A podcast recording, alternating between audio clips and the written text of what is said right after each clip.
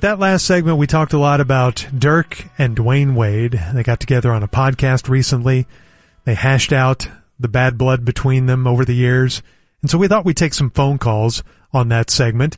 And why don't we start off with, um, let's go to Norman in Hmm. Saxe. You're on the ticket. Yes, sirs! Norman! Hey, guys! Hey, Hi, Norman. I love the show. Thank you. thank you. Yeah, I've been listening since you guys went on the air back in uh, 2007. Uh, 1994. 94, but- Yeah, my dad turned me on to it. oh, that's great. Yeah, I like a lot of things you guys say. Okay. Uh, I loved it when you guys used to have on uh, Fake Jerry.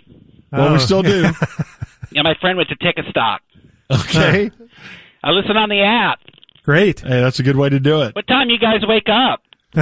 you know, around four. Pretty early, yeah. Yeah, is Ribby still tickers? No. Is Ribby still tickers? I love Corby Lane. He's he's my favorite. Davy Lane works with Corby. Yeah. Is Norm still there?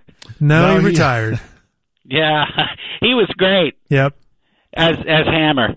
You have any sports thoughts? Yeah, what do you Norman? got? for us, yeah, Norman. absolutely. Hey, listen, guys, I was thinking with all the problems that the Cowboys have with the defense and the way Dak doesn't seem to call the right touchdown plays during the playoffs and always seems to call the plays that helps their opponent's defense during the playoffs, maybe it's time the Cowboys front office should step up and command Dak to begin uh, to be the Cowboys defensive coordinator so he can use his special playoff defense benefiting Jedi powers to work for the Cowboys instead of against them so that they can get to the NFC championship game or hopefully the Super Bowl instead of exiting after the first round like so much ground beef.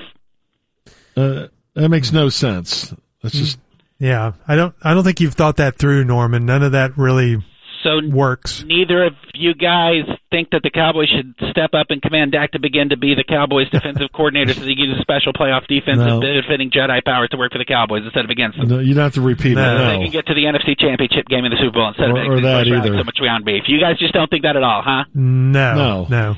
So I guess you guys just think I'm some sort of dumb dumb listener man who who doesn't know sports as well as he knows his way around a marital pegging kit, huh?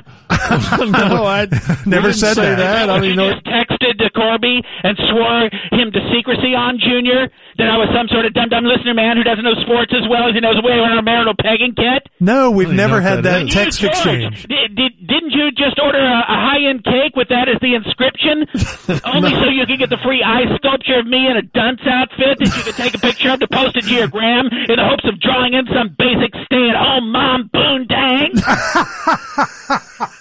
Quite an accusation. They're full of rando C-section scars and bursting exit wounds. Oh, how exciting! What are you talking about? Let me tell you something, Dynamo Miller. I may not be as nearly inducted into the non-working broadcast equipment warehouse rebranded as the Texas Radio Hall of Fame as much as you guys, but at least I have human feelings. At least I've never lied to Corby and told him he looked good with long hair, or that DJ Ringenberg looked good in a hat. I may have never fronted the Joe Black Band, George. but I'm a dedicated listener with your home addresses in my phone. Oh, What? Whoa! You're going down, Gentleman Miller. One of these days, somebody's going to knock the wind out of your sails. and uh, one of these days, the world's going to catch on that the Oldek and the corner are basically the same segment with different names. one of these days, people are going to realize that there's only the thinnest of reasons for you guys to be on from 5.30 to 6 a.m. One of these days, people will realize that on that day, when you're on the ground getting kicked in the junk by the entire nation for being the radio Ted Bundys you are, What? I'll be there, Donovan Miller. And I'll be laughing and playing first trombone in the marching band I've hired to play your career's funeral, mister. and hey, here's another secret for your fake little listenership. Danny White and Bono, they're both irrelevant and not that great. Okay, Hey, cut okay. him off. Cut him off. Gotta That's hang up enough. on him there. That's it. That's enough. You can insult us, but don't insult them. Why do we take his calls? I don't know. We stay with them for a long time, too.